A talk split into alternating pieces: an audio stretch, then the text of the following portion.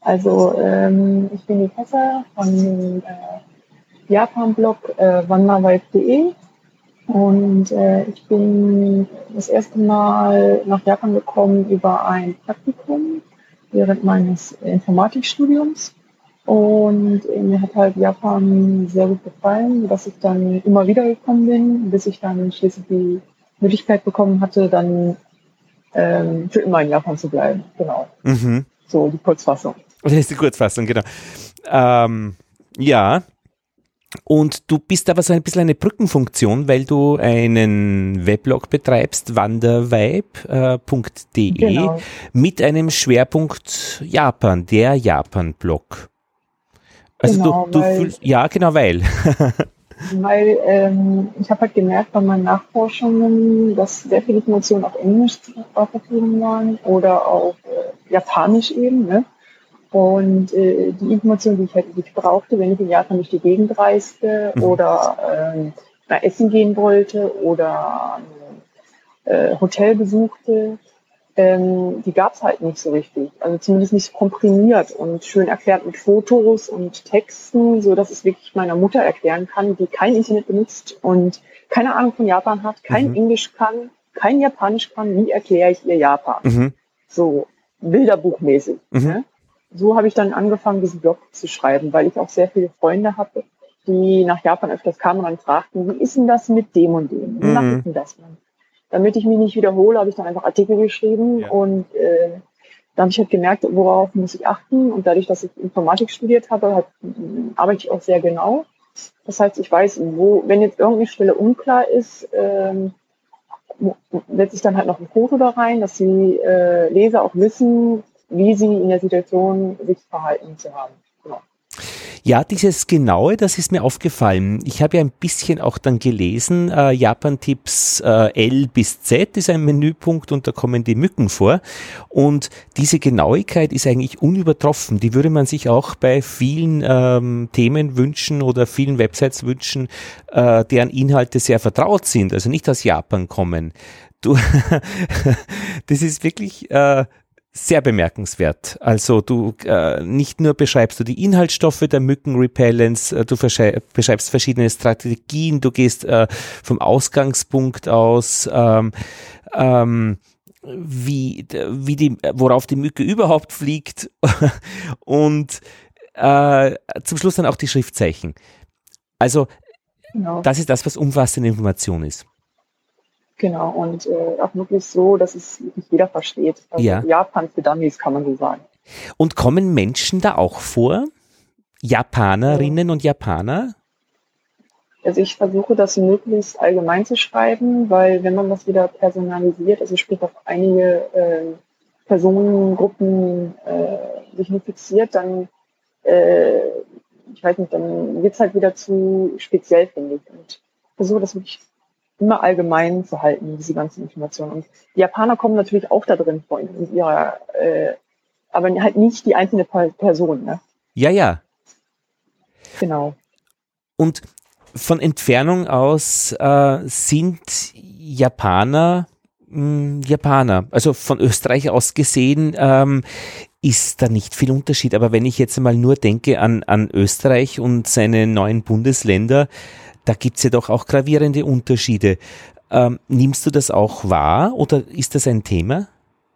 Also Österreich und Japan, das sind wirklich Welten. Die kann man nicht. Also sie haben, äh, wenn man jetzt Europa nimmt, dann ist, sind die Österreicher und die Deutschen und die Schweizer wohl ziemlich ähnlich, äh, was jetzt die Pünktlichkeit angeht oder die Zuverlässigkeit. Ja. Ähm, und auch so, äh, wenn sie dann auch feiern, dann wird es auch mal gemütlich. Ne? Ja. Das geht auch, aber ähm, sieht man halt selten. Ne? ja. ähm, wenn man jetzt andere Kulturen nimmt, wo die Leute halt nicht so äh, pünktlich sind, dann äh, ähm, ne? aber Japaner sind halt abgesehen von diesen Punkten doch sehr speziell, kann man so sagen, weil ähm, abgesehen von diesen Punkten. Mhm. Den, abgesehen von den Punkten, genau. In Japan gilt, äh, es gibt hier dieses Sprichwort, der Nagel, der rausschlägt, der wird reingeschlagen. Man versucht wirklich der Gemeinschaft willen möglichst nicht rauszustehen Ähm, das lernt man schon im Kindergarten. Das heißt, die ganzen Kinder lernen aufeinander aufzupassen, müssen Händchen halten.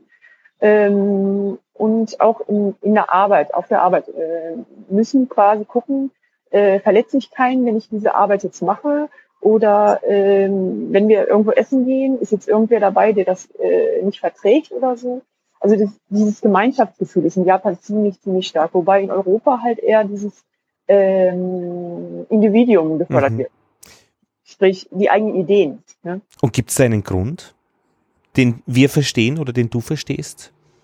Ähm, ich denke mal, erstens ist äh, die Kultur, diese äh, Naturgötter, die es hier in Japan gibt, der, der Buddhismus, der ist sehr auf äh, friedliche Zusammenleben auch fixiert.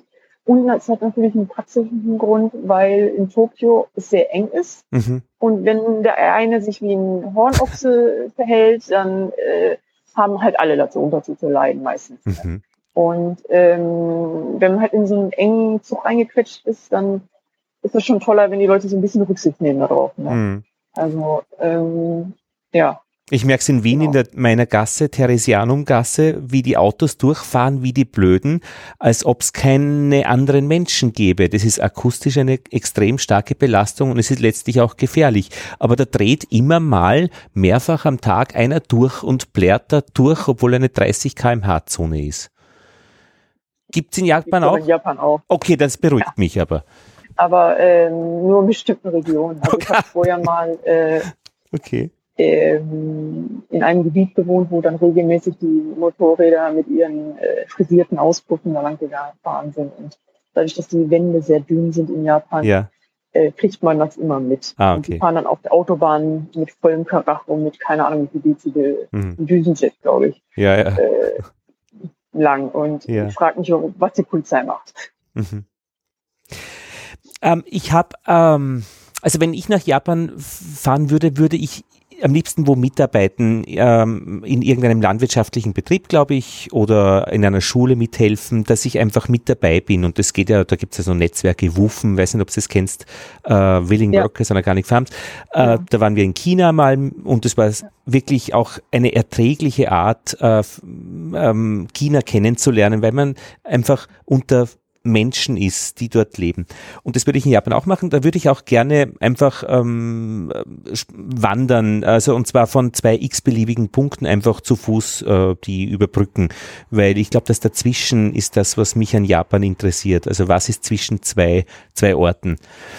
Und ähm, jetzt schaue ich ein bisschen auf Netflix. Da gibt es eine Serie, die heißt Japanese Style. Ähm, Originator. Und das ist so eine japanische Serie, äh, die in unglaublich langen Stunden bestimmte Facetten des Lebens erzählen. Und zwar zum Beispiel 50 verschiedene Arten, sich im Sommer kühl zu halten. Oder 50 verschiedene Arten Reis zu essen, und zwar gereiht von am teuersten bis zum zur billigsten Version, die dann nur 1,5 Yen kostet. Ähm, und das Ganze ist äh, als äh, so ein bisschen eine Quizshow gemacht mit vier japanischen Gästen.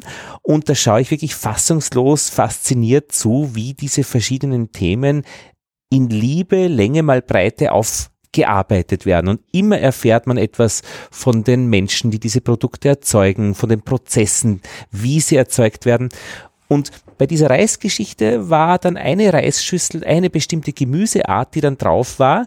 Da wurde dann das Gemüse draufgelegt, so äh, das war so stäbchenartig, also so, so linienartig und das letzte wurde dann gekreuzt, ähm, dass es nicht parallel gelegen ist.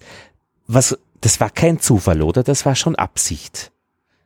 In Japan legt man sehr viel Wert darauf, dass Essen, also vor allem Gerichte, sehr schön präsentiert werden, also auch liebevoll. Und äh, da sagt man wirklich, das Auge ist mit in Japan. Ja. Und das stimmt auch. Und die japanische Küche ist eine der gesündesten und leckersten, die ich kenne. Ja. Der Gründe, warum ich auch ausgewandert bin. Ja.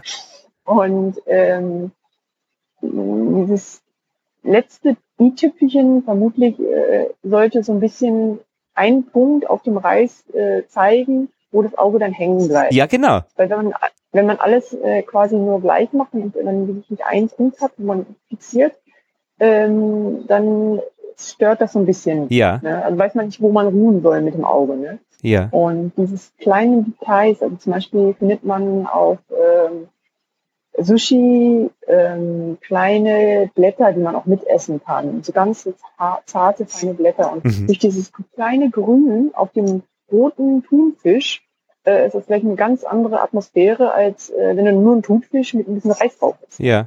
Und äh, dieses feine Details, das ich halt unglaublich spannend. Und man kann ähm, unglaublich gut in Japan schlemmen und auch reichhaltig und viel, vielfältig. Also aus allen Kulturen, aus China, Indien, aus Italien, aus allen Kulturen findet man äh, Restaurants, vor allem in Tokio.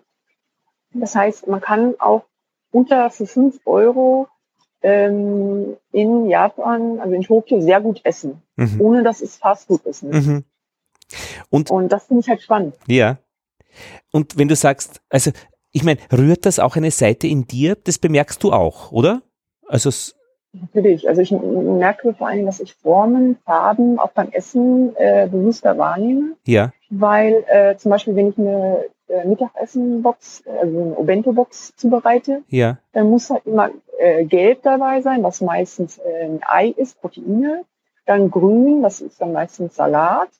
Rot ist meistens eine, eine, ähm, eine Tomate. Dann gibt's dazu ähm, ähm, Orange, das ist dann meistens Gemüse oder eine Karotte. Mhm. Und dann halt noch ein Hauptgericht, was meistens braun ist. Und dieses Mix aus Farben ähm, erzeugt auch so ein bisschen von wegen verschiedene Vitamine, mhm. die halt gut für deinen Körper sind. Ne? Mhm. Und darauf achtet man auch bewusst. Wenn man jetzt nur eine, eine Mittagessenbombe braun und rot hat, ja, ja, in einer Schulkantine, da ist man deutlich, ne, mhm. Schulkantine, Mensa, ne? Ja. ja. Und wenn du sagst liebevoll, woher kommt dieses liebevolle dann? Glaub, aus, aus deiner Sicht? Ich denke mal, es ist Respekt der Natur gegenüber und auch Respekt äh, der äh, Leute, die das, die die ähm, Produkte gefertigt haben. Ne? Ja.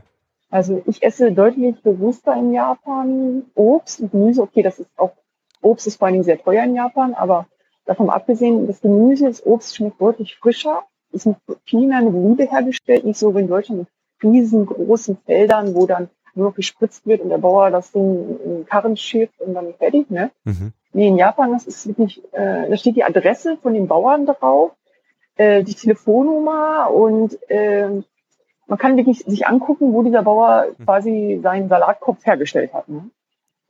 Und in, in, also in China kann man diese, diese Farm dann auch besuchen und reingehen und man freut sich und man kann herumgehen. Ist es in Japan auch so? Dieses äh, Herumgehen? Generell ähm, auf dem Land, äh, wenn du den Bauern vorher fragst, ist das möglich. Ja, ja klar, eben vorher fragen. Ja, ja. Wir haben nichts dagegen meistens. Die freuen sich sogar. Ja. Problem ist, du musst halt Japanisch können, ja, weil ja. die meisten halt kein Englisch können. Ja. Jetzt hast du ja ähm, dieses Wort Formen jetzt bereits in den Mund genommen und wir machen eine Sendung über japanisches Formen und ähm, da fallen uns halt jetzt als Europäer diese vier großen Gruppen eben Origami und äh, Ikebana und Bonsai und Shibari ein. Ist das für dich äh, ein schlüssige, eine schlüssige Verbindung oder glaubst du, weil wir im Vorfeld darüber gesprochen haben, naja, vielleicht ist es einfach wie, keine Ahnung, Ziehharmonika spielen, äh, Gärtnern äh, und äh, Leberkässemmeln mit Gurkel, eigentlich Dinge, die überhaupt nichts gemeinsam haben. Es kommt halt nur alles aus Japan oder halt aus Österreich in dem Fall. Also alle, also diese vier Elemente, sage ich jetzt mal so, ähm, sind ein Bestandteil der japanischen Kultur ähm, die auch so ein bisschen Perfektionismus enthält, kann man vielleicht sagen. Aha. Ähm, die versuchen, Bonsa ist, glaube ich, ähm, also ich kenne mich mit diesen Themen, also ich habe über einige Artikel geschrieben, aber ähm, so, was ich mitbekommen habe, ist, dass äh, Japaner versuchen, diese Bonsai in einer möglichen per Perfektion darzustellen, wo man nur denkt, wow, da brauchen die 30 Jahre, um diesen Baum quasi in diese Form zu kriegen. Ja. Und er sieht einfach nur toll aus. Es gibt da riesige Bronzeausstellungen, die ähm, nur davon handeln, wie man einen Baum in die passende Form kriegt. Oder Origami, es gibt äh, ein Tokyo Museum, wo man sich angucken kann, wie man aus dem Stück Papier einen Drachen bastelt. Bin ich auch hinten rüber gefallen. Ja. Also das fängt auch schon in der Grundschule an, wie lernen äh, dieses Origami schon in der Grundschule, im Kindergarten, glaube ich auch schon. Die Ikebana, ähm, wie gesagt, diese ganzen Sachen lernen Kinder alle schon in der äh, Schule. Shibari. Nicht. Äh, äh, sagt mir fast gar nichts. Was ist das genau? Das haben wir jetzt ein bisschen eben, das hat wir eingeworfen in der Redaktionskonferenz, das wäre die erotische Kunst des Fesselns, äh, wo es ah, darum geht. Ja. Und ich habe eben vor Jahren einmal äh, ein Video gesehen, wo so ein Gärtnertyp, also der sonst Bonsai-Bäume in Form bringt, äh, eine Frau so mit Seilen umwickelt äh, und mit derselben unaufgeregten Ruhe, wie er, wie ich eben dachte, auch Bonsai äh, äh, in Form bringt. Und dann haben wir eben mhm. ein bisschen drüber nachgeschaut und es hat ein bisschen so eine, es ist, wird in Europa eher mehr aufregend bemerkt. Äh, es ist in Japan, glaube ich, keine Tradition, keine, zumindest keine große, ist ein bisschen vom Fesseln von früherer Zeit angeblich. Aber dem wollen wir eben auch ein bisschen nachspüren, weil es eben auch so quasi unter Japan-Flagge da daherkommt. Also, ich glaube, ja. ich kenne sogar jemanden, der das betreibt. Ja. Der hat mir erzählt, dass das hauptsächlich ähm, diese Großmeister sind, die die Kimonos für die Geishas wickeln. Ja. Die äh, betreiben quasi dieses Shibali auch äh, privat, weil dieses Wickeln der äh, Gürtelschleifen mhm. Äh, von einem Kimono, mhm. der fünf Meter oder so mhm. ist, oder drei Meter, keine Ahnung, mhm mhm. äh, ist halt eine Kunst für sich und das dauert halt seine gewisse Zeit. Und, ähm, und die machen auch dieses Shibali. Ja. Und äh, da gibt's auch wirklich äh, Deutsche oder auch Österreicher vermutlich, ja. die nach Japan kommen und äh, dieses praktizieren. Aber genaueres weiß ja. ich davon nicht. Aber ich denke mal, das ist auch wirklich so, wie die, dieses Perfektion, dass man, ähm, ich habe mich da so ein bisschen eingelesen auch. Mhm dass man früher ähm, die Gefangenen nach diesem Shibali gefesselt hat, nach ihrem Stand entsprechend. Das heißt, ähm, zum Beispiel, wenn es der ranghöchste Samurai-Typi da äh, gefesselt werden sollte, musste er halt ein entsprechendes Fesselgerüst da dran haben. Mhm. Soweit ich das wusste. Mehr habe ich auch nicht rausgekriegt ja. dazu. Ne? Aber, und jetzt, du schreibst ja auf deinem Blog auch ähm, über Ikebana und beschreibst ihm das. Ich habe auch einmal als, als Jugendlicher ein Buch gesehen und äh, der erste Zweig schien, äh, der zweite Zweig, äh, ich glaube Zoe, äh, ich weiß nicht, wie man es richtig ausspricht, aber hat eine bestimmte äh, ähm, Bruchteil einer Länge, die vorgegeben ist und das, äh, das dritte Element dann, und das sind so Längenverhältnisse. Ähm, ich meine, da ist ja ein Konzept dahinter. Aber noch einmal, gibt es irgendwie ein gemeinsames Konzept über all diese Dinge? Äh, du sagst, äh, das ist die, die, äh, wie hast du genannt? Akribie? Nein, äh, die Perfektionskunst. Äh, äh, Suche nach der Perfektion. Vielleicht auch so ein bisschen die innere Ruhe finden. Auch. Ja. So, dass man halt die Ruhe dabei hat, etwas zu formen. Ja. Und dabei auch so ein bisschen abzuschalten von dem alltäglichen Leben. Bei Ikebana ist es wirklich so, dass man seinen alltäglichen, also den Weg der Blumen so ein bisschen findet. Ja. Ähm, und ich denke mal, die haben alle, also die ganzen Themen haben quasi gemeinsam, dass sie formen wollen mhm. und halt auch so ein bisschen Ruhe und so ein bisschen abschalten. Ja. Und auch eben diesen Prozess äh, des Gestaltens weniger als jetzt äh, das Resultat dann in den Vordergrund genau. zu stellen. Und das, der Weg dahin ist quasi das Ziel. Ist das so? Also das ist die Geschichte ja. auch. Ja, der Weg genau. dorthin. Genau. Hm. Und bemerkt man, ist es schlüssig, wenn du in Japan lebst, äh, mit den Menschen, die du dort siehst? Passt das dazu? Hm, also ich kenne sehr viele, also ich, sehr viele Japaner, ähm, vor allen Dingen auch ältere Generationen, die ähm, diese Sachen betreiben und ähm, die machen das wirklich auch aus diesem Grund, ähm, weil sie ihr Alltag, Alltagsleben äh, nicht verdrängen, würde ich nicht sagen, aber ähm, im Prinzip was anderes machen möchten und mhm. abzuschalten. Also es ist wirklich, ähm, also es wird auch heute noch praktiziert. Das Problem ist, die jüngere Generation, die muss halt viel arbeiten. Mhm. Wenn sie halt Kinder kriegen, dann hat man auch weniger Zeit. Aber ähm, sobald man in Rente geht, haben die Leute sehr mhm. viel Zeit, dann fangen die auch an mit diesen ganzen mhm. Hobbys. Mhm. Ähm, und es gibt sehr viele Kurse, die sich gezielt an Rentner richten, ähm, weil sie jetzt endlich die Zeit haben, das machen zu können, was sie vorher keine Zeit hatten. Und also diesen, diesen Dingen begegnet man sehr wohl eben, also im Kursangeboten, die man, äh, die es gibt. Ja, sehr oft sogar. Ja. Ja. Oder eben, wie du äh, sagst, also als ähm, mit, mit, Kindern wahrscheinlich eben, dass es äh, da einen Zugang gibt zur Thematik, äh, weil es eben auch im Kindergarten schon äh, gemacht wird. Richtig. Ja. Genau. genau. Und äh, ja. wie kann man das im All, also ähm, genau, genau. Ansonsten kann man das im Alltag auch so ein bisschen merken, wenn man äh, schon allein Zug fährt. Ja. Ähm, in Japan ist halt üblich, wenn man in den Zug einsteigt, äh, dass man sich an einer vorgesehene Markierung, wo halt auch wirklich der Zug hält. Ja. Und die Tür auch wirklich aufgeht, dass man sich da anstellt in einer Reihe und wenn man wartet, dass die Leute aussteigen und dann steigt man wirklich in dieser Reihe äh, genau in dieser Konstellation auch quasi ein. Mhm. Dieses Harmonie miteinander, dass man sich nicht im Weg steht, dass man versucht, den anderen zu respektieren. Diese Harmonie zu respektieren, die ist auch äh, im Zug zum Beispiel. Man setzt sich morgens um 8 Uhr in die Raschauer in den Zug. Es spricht kein Mensch im Zug. Mhm. Es ist absolut totenstill. Die schlafen alle da drin. Die der Durchschnitt Japaner in Tokio fährt eine Stunde Zug oder anderthalb Stunden Zug am Morgen. Die nutzen die Zeit, um zu schlafen, im mhm. Stehen, im Sitzen. Mhm. Ne? Und diese Harmonie, dass man, wenn jetzt jemand daneben schläft, dass ich nicht rede, das, das ist ganz normal ne? im Alltag. Ne? Mhm.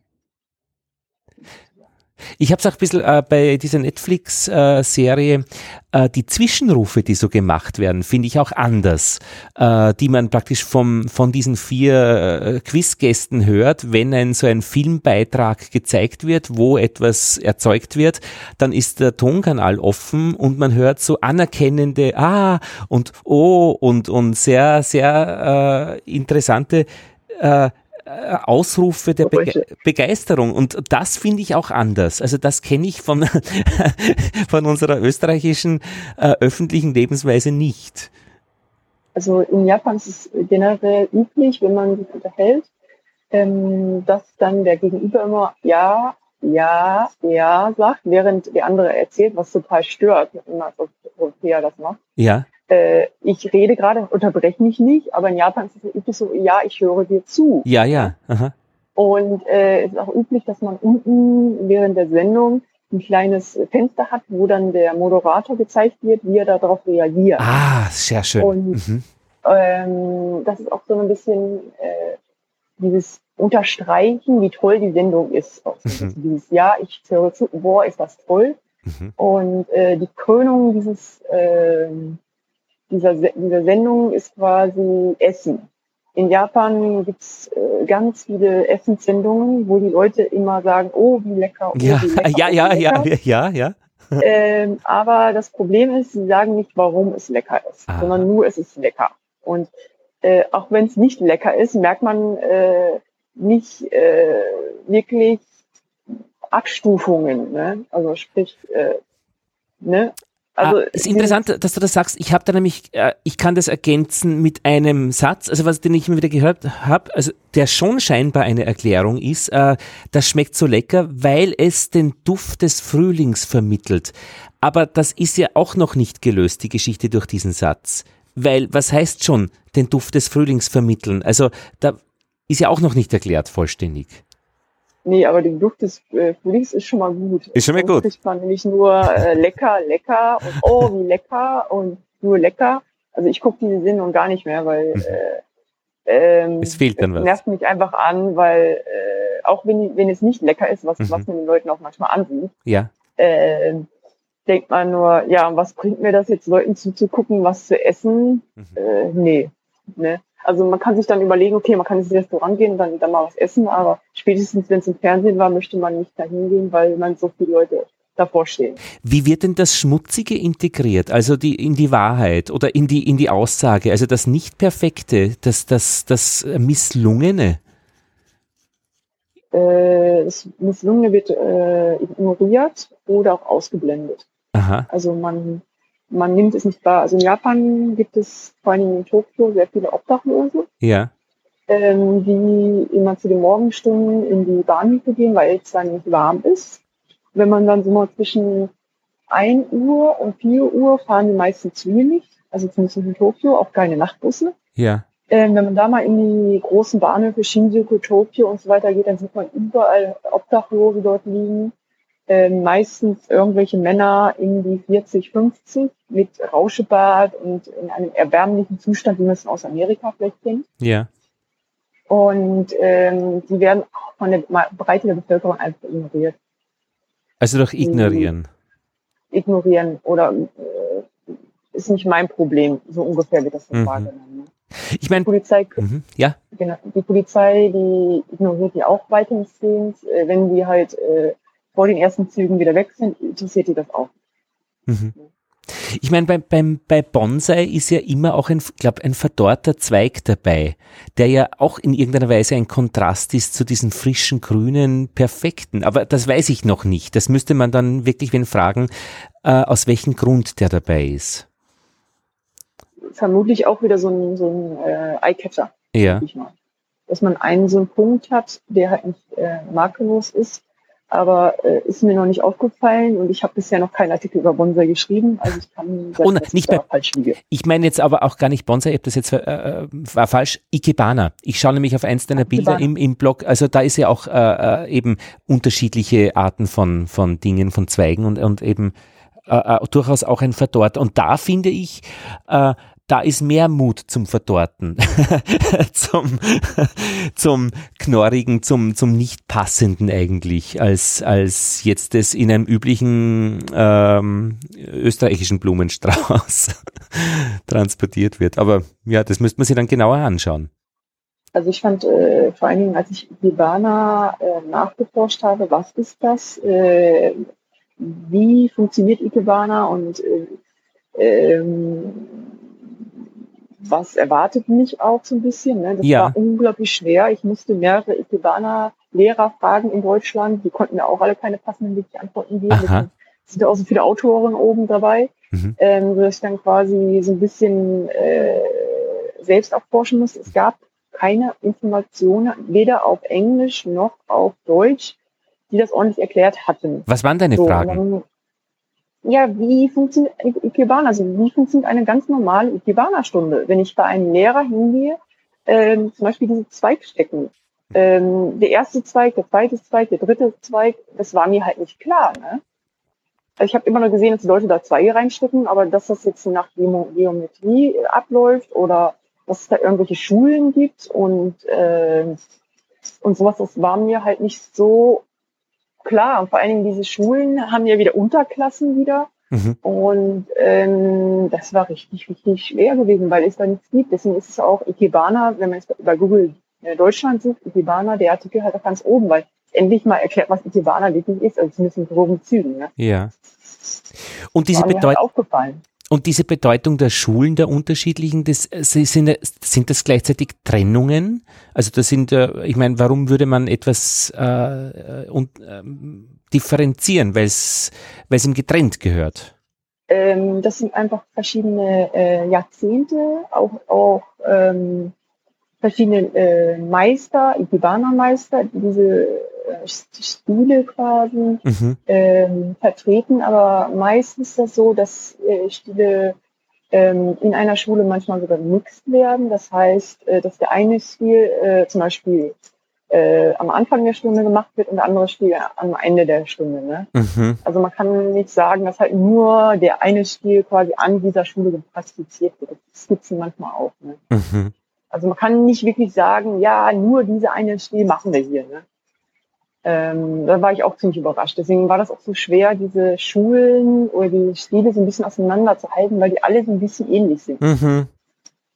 Das ist das Problem. Vor allen Dingen der eine ist dann so ein bisschen ähm, nur auf so, einem- so, Mhm. so einem Teller, sage ich jetzt mal. Mhm. Der andere ist mehr in einer Vase. Mhm. Mhm. Oder der andere verwendet halt Steine, der andere verwendet halt äh, das und das, das war mir halt nicht so klar, weil es wurde nie erklärt, auch auf Wikipedia und auf englischen Webseiten wurde ich nicht schlau draus. Ne? Ja, Die und ganzen Ikebana-Lehrer taten mir am Ende echt leid. Ja, ja. Und hast du den Eindruck, dass es auch Menschen gibt, die das, ich meine, alles durcheinander werfen, die dann über diese Gräben steigen und etwas ganz was anderes, Neues, Artiges, vielleicht junge Menschen, die irgendwie sagen, wir machen jetzt unsere äh, Pfeife auf die Tradition? Natürlich. Also, schon auch. Ja. Ich mache es ja auch, wenn ich einen Blumenstrauß äh, kaufe, ja. dann äh, muss man darauf achten, dass es keine Grabblumen sind. Das ist ganz böse in Japan. Ja. Okay. Ähm, einer meiner Fettnäpfchen. Ja, du hast ja auch eine, eine Kategorie Fettnäpfchen und da gibt's äh, eine, äh, viele Unterkategorien äh, beim Essen, beim gemeinsamen Trinken, bei dem Besuch einer japanischen Wohnung äh, und so weiter und noch sieben andere Gruppen. Ähm, ja. aber ich meine, Fettnäpfchen äh, ist auch, auch, hat immer auch eine, eine heitere Komponente. Äh, oder ist es immer katastrophal? Ist, äh, gibt schon, also eine Kata ist es katastrophal, so ein Fettnäpfchen? Also ich sag mal so, gegenüber Ausländern sind die Japaner so ein bisschen toleranter. Und ja. Meistens sind die ganzen Informationen alle auf Englisch äh, verfügbar. Und wenn man sich halt ein bisschen mit, den, mit der Kultur vorher befasst, ja. befasst so ein, die ganzen Fettnäpfchen einmal so kurz überfliegt oder äh, mal äh, verinnerlicht, muss ja. man nicht alle auswendig können, dann äh, findet man in Japan auch zurecht. Und mhm. man soll sich da nicht verrückt machen lassen, dass man alles hundertprozentig richtig macht. Das habe ich auch nicht gemacht. Und gibt es so ein Gesamtbild, also dass man praktisch jetzt nicht das einzelne Fettnäpfchen lernen muss, sondern eigentlich eine Denkart und dadurch leitet sich das alles ab? Man soll immer ähm, an die anderen denken, nicht an sich selbst. Ja. Also immer überlegen, wenn ich mich jetzt dahin stelle, behindere ich damit den Rollstuhlfahrer, der diesen Platz äh, beanspruchen möchte. Mhm. Ja, zum Beispiel im, im Zug jetzt. Ne? Mhm. Oder ähm, wenn ich mich jetzt nicht ordentlich in die Reihe einstelle, störe ich dann die Leute hinter mir, weil die jetzt nicht wissen, hinter wem sie sich anstellen müssen. Mhm. Hinter dem Typen vor mir oder mich, der ganz rechts in der Ecke steht. Mhm. Also wirklich überlegen, ähm, wie passe ich mich an. Also vor allen Dingen was mir so ein bisschen auffällt, ist, dass sehr viele Ausländer Bier in der Bahn bringen. Ne? Mhm. Das geht gar nicht in Japan. Weil mhm. die Geruchsbelästigung einmal ja. und es gibt in Japan fast keine Mülleimer. Mhm. Ne? Also mhm. sie nehmen alle ihren Müll mit nach Hause, wobei bei Bierdosen, da gibt es meistens noch Getränkeautomaten, Mülleimer, wo man die noch rein loswerden mhm. kann. Aber ähm, lassen wir das gut sein. Und nur, nur meine Verständnisfrage, ist das, weil sie einander so lieb haben oder weil sie äh, wissen, wie katastrophal das ist, wenn das ein anderer tut, auch für sie? Sie können sich hineinfühlen, dass man das nicht haben will. Respekt gegenüber dem anderen. Schon, es ist ein Respekt, also ein, ein, ein äh, jemanden etwas zuteilen und nicht nur etwas befürchten, dass einem passiert. Aha. In Japan ist auch so eine Geben und Nebenkultur. Geben und Nebenkultur. Aha. Also man, das ja auch erlebt, man bekommt irgendwas geschenkt, das heißt, man muss auch wieder was zurückschenken. Deswegen kriegt man, zum Beispiel, wenn man irgendwo zu Besuch kommt, bringt man immer irgendwas mit. Und, aber man kriegt auch wieder was zurück. Mhm. Ja, es ist immer so ein Geben und Nehmen.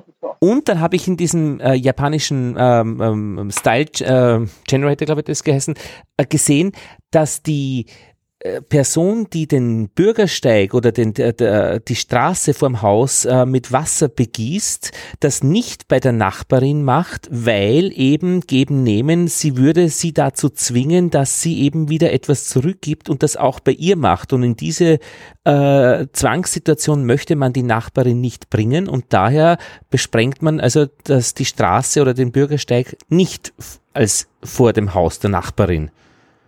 Das ist schon eine, einen Schritt weiter gedacht als, als, also mit demselben Ergebnis. Bei uns macht man es halt nicht, man wenn man es halt nicht macht, weil man sich wahrscheinlich nur um seine eigenen Sachen kümmert.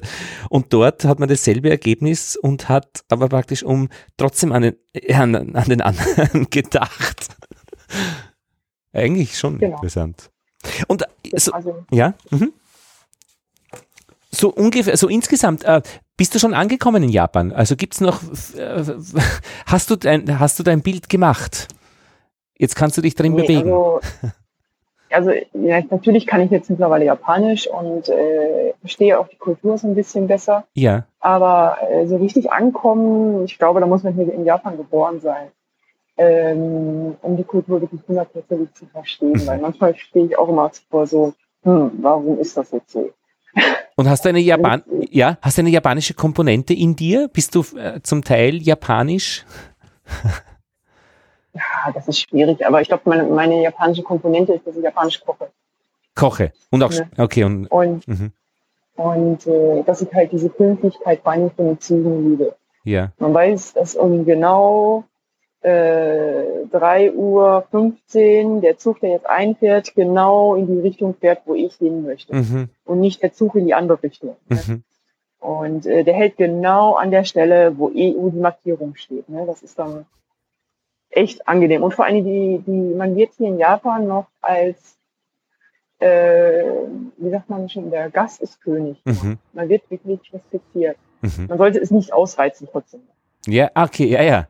Aber ich meine, Japan ist jetzt auch nicht das große Einwanderungsland, oder? Also Japan nee. Also in Japan hat einer der striktesten äh, Regeln, was Wiesen angeht, also Visa-Regeln äh, ja. angeht.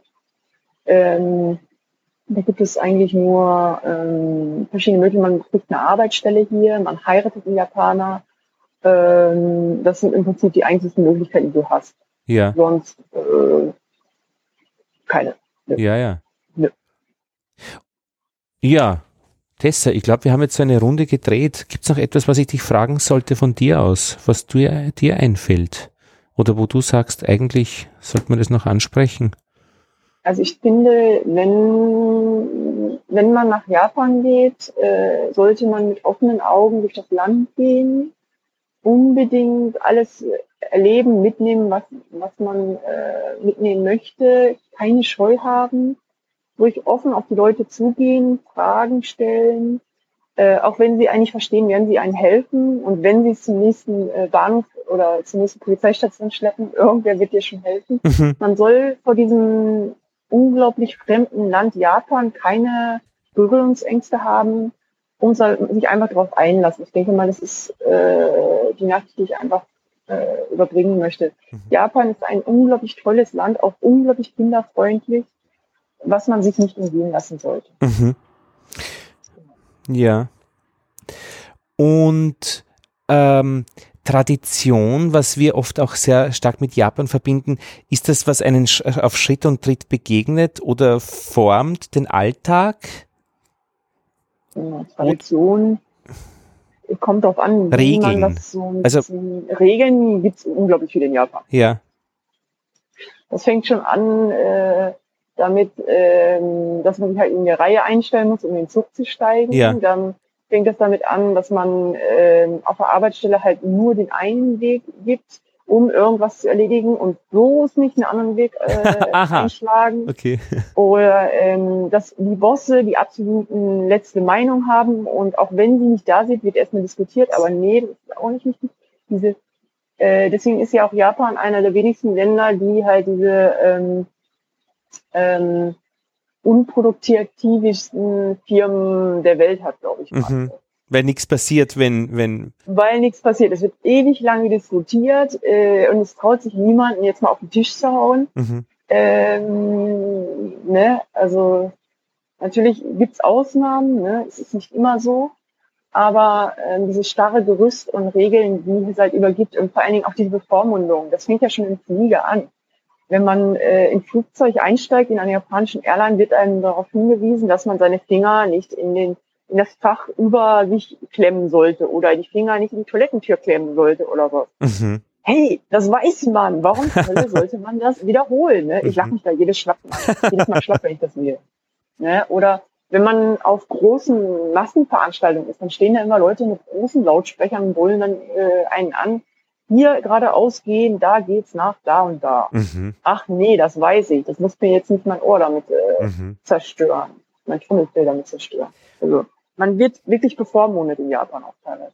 Ich habe das äh, bei der Teefarm in China sehr wohltuend erlebt, weil also am dritten Tag musste dann ich schon die Teezeremonie für die Gäste führen. Äh, wir hatten die Möglichkeit, dass wir es ein, zwei Tage kennenlernen, aber dann war das schon die Besonderheit, dass eben wir das machen für die Besucher der Teefarm. Und meine Aufregung war halt, mache ich das alles richtig? Und da wurde mir aber immer gesagt, uh, go and explore. Also du, es, du kannst das gestalten, die Situation. Du musst hier keinen festen Ablauf uh, machen ähm, mach wie es dir ähm, gut erscheint. Ähm, und das dürfte dann in Japan dann vielleicht doch ein bisschen anders sein. Zumindest jetzt bei der Teezeremonie. Japan und China kannst du überhaupt nicht vergleichen. Kannst nicht vergleichen. Zwei verschiedene, Ja. verschiedene Welten. Ähm, in Japan äh, ist viel, viel ähm, ähm, strikter.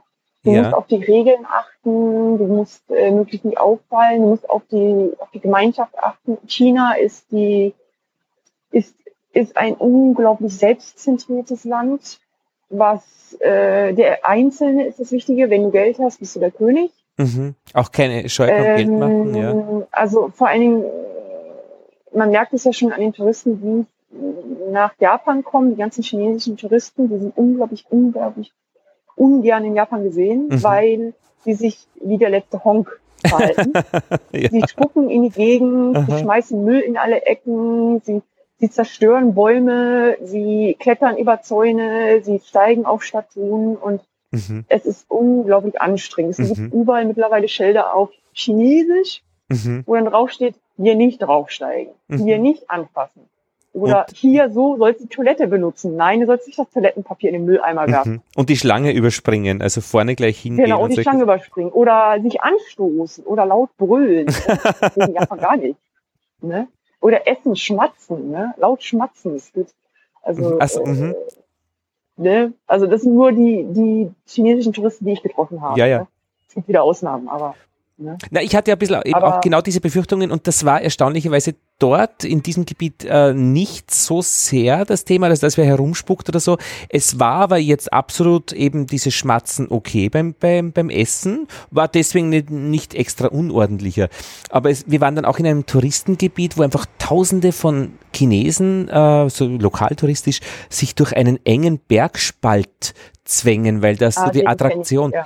Und es war ein irrsinniges Getöse, ein furchtbarer Lärm und alle Leute in einer Schlange da durch und da kannst du wirklich dein, dein, mit deinem Leben abschließen und froh sein, wenn du dann nach eineinhalb Stunden dann de, beim Spalt bist, wo du dich dann auch durchzwängst. Genau, Und das ist halt das Problem. Die sind halt unglaublich, ähm, die wissen halt nicht, was sich gehört und dass man halt nicht mal leise sein der soll. Lärm war immens. Also ich meine, die, Fledermau die Fledermäuse ähm, haben dann ihres beigetragen, irgendwie da oben, aber, aber der Lärm, der war so ein Getöse. Und das Interessante war dann, dass die im, im Restaurant äh, dann wir gehen ja ins Restaurant hier in Österreich, um ein bisschen Gesellschaft zu haben, so ein großes Wohnzimmer. Im Restaurant ist man dann besonders gerne in so Separés, wo man dann die Tür schließt und man ist praktisch wie in einem kleinen Zimmer. Also das ist dann das andere Extrem, als besonders äh, eben äh, erstrebenswert, eben wenn man die Ruhe dann hat. In Japan gibt es auch solche Zimmer, wo man äh, ein bisschen äh, abgeschlossen ist. Mhm. Ähm, es gibt ja aber auch diese halb geschlossenen Zimmern, wo man quasi die Nachbarn nicht sieht, aber immer noch hört. Das heißt, man redet einfach gedämpft da. Ne? Ah, ja, ja. Ähm, weil in Japan ist wirklich Raum fast nicht da, zumindest nicht in Tokio. Ja, Und dann achtet man noch so ein bisschen auf, okay, der Nachbar unterhält sich, der möchte ich nicht stören. Ne? Also dieses Respekt auch wieder. Ne? Und das können, also haben die Chinesen noch nicht so ganz drauf. ja, ja. Deswegen gibt es mittlerweile ähm, Benimmbücher auf Chinesisch, Mhm. die Fluggesellschaften, glaube ich, mittlerweile sogar, oder die Reisegesellschaften verteilen, Mhm. dass sie das nochmal durchlesen sollten, Mhm. wollen sie nach Japan kommen. Ja, ja. Ja, gut. Genau. Tessa, danke für schön für diesen Einblick von dir. Gerne. Äh, weil dadurch ist für uns ein bisschen leichter, mit diesem Thema zurechtzukommen. Und, und auf alle Fälle jetzt im Podcast von mir, äh, wo es ums Lernen geht, eben ein ganzes Land kennenzulernen oder zu lernen, das hast ja du wirklich aufs, aufs Dicke gemacht. Also kann man so sagen. Vor allen Dingen dadurch, dass ich jetzt den ähm, Blog Wandervibe äh, Ja. gestartet hatte, da habe ich unglaublich viel über Japan auch gelernt, Ja. weil ich ähm, für die Artikel halt sehr viel nachforschen musste. Ja. Und äh, zum Beispiel habe ich Reisbällchen äh, übersetzt, deren Inhaltsstoffe. Mittlerweile kann ich alle Inhaltsstoffe lesen von allen Reisbällchen. Schön. Ja. Ähm, weil zum Beispiel Vegetarier wissen wollten, ob da jetzt Ei drin ist Ja, ja. oder äh, Gelatine drin ist oder was ich was Stärke oder so. Ja, ja. Und äh, deswegen finde ich das halt auch, äh, macht das auch schon ein bisschen Spaß, Mhm. äh, über Japan zu lernen und auch anderen Leuten äh, Japan näher zu bringen. Mhm. Also, genau. Und gleichzeitig wirst du ja dann massiven Kontakt mit vielen Menschen haben, die sich dann wirklich auch an dich wenden äh, oder kommentieren zu oh, deinen Beiträgen. Also da bist du da dann mittendrin im, im, im, da kannst du Stunden wahrscheinlich arbeiten, auch äh, dabei sein und eigentlich wertvolle und, Vermittlungsarbeit machen, aber letztlich auch viel unbedankt. ja, also vor allen Dingen Kommentare, man, es sind ja nicht nur die Kommentare auf dem Blog, es sind ja auch die Kommentare auf Facebook, ja. auf Twitter, mhm. auf äh, ne? Und äh, dann kriege ich ja noch E-Mails. Mhm. Und äh, also ich beantworte grundsätzlich alle Fragen. Ja. Äh, manchmal ein bisschen knapp, aber ich beantworte sie, ähm, weil das auch so ein bisschen ähm, die Leute vertrauen darauf, dass ich ihnen helfe. Ne? Ja, ja. Genau. Und, ja, ja. Äh, deswegen beantworte ich eigentlich jede Frage. Nur wenn ich es halt nicht weiß, mhm. Dann leite ich sie zu anderen Webseiten oder zu mhm. Informationen. Ähm, mhm wo sie diese finden können. Ne? Ja. Ich habe so ein bisschen mit, ich mache einen Bienen-Podcast über die Imkerei, weil wir haben nämlich Bienen und äh, das heißt, ich rede dann immer mit Leuten, die sich gut auskennen und verteile das dann gleich wieder äh, an die, die es lernen möchten. Und das ist auch ganz nett, also das sind so ungefähr 3000 regelmäßige Hörer. Und wenn man es regelmäßig macht, einmal im Monat, dann bleiben die auch und fragen nach, was ist los, wann gibt's die nächste Folge? Und äh, da kommen dann auch immer wieder eigentlich äh, Mails und Kontakte zustande. Und genau in dieser Menge, in der ich sie gut handhaben kann. Also es ergibt sich dann immer wieder die nächste Sendung, es ist immer dann die nächste äh, äh, Thematik da. Also das, das geht dann, das kann man dann schon kombinieren. Aber mehr, mehr denkt, ja, Entschuldige. Mhm. Da, da hole ich mir auch immer meine äh, Ideen für die nächsten Artikel quasi raus. Also ja. wenn jetzt äh, genau, die Frage ja. zum fünften Mal gestellt wurde, dann habe ich das noch nicht ordentlich erklärt in dem Artikel. Ja, ja. Oder äh, okay, da muss ich dazu mal einen Artikel schreiben, weil es äh, nicht ganz klar ist. Zum Beispiel ein berühmter Artikel ist, wie komme ich von Tokio zum Fuji? ja. ne? Oder wie komme ich vom Narita Flughafen mhm. in Tokio nach Tokio Zentrum? Ne? Mhm. Also diese Frage wurde ich so oft bombardiert mit, dass ich dann irgendwann keine Lust mehr hatte mhm. und einfach einen Artikel geschrieben. Hier, Link, lesen. genau. Wo kaufe ich in Shanghai, also ich kenne es jetzt wieder von China, die Zugfahrkarte äh, nach Wuishan? Und wie geht das? Weil genau. man muss wirklich nur ums Eck genau. gehen und sich sicher nicht unten anstellen. Das muss an einen echt wer sagen, weil sonst steht man den halben Tag sinnlos in einer großen Schlange.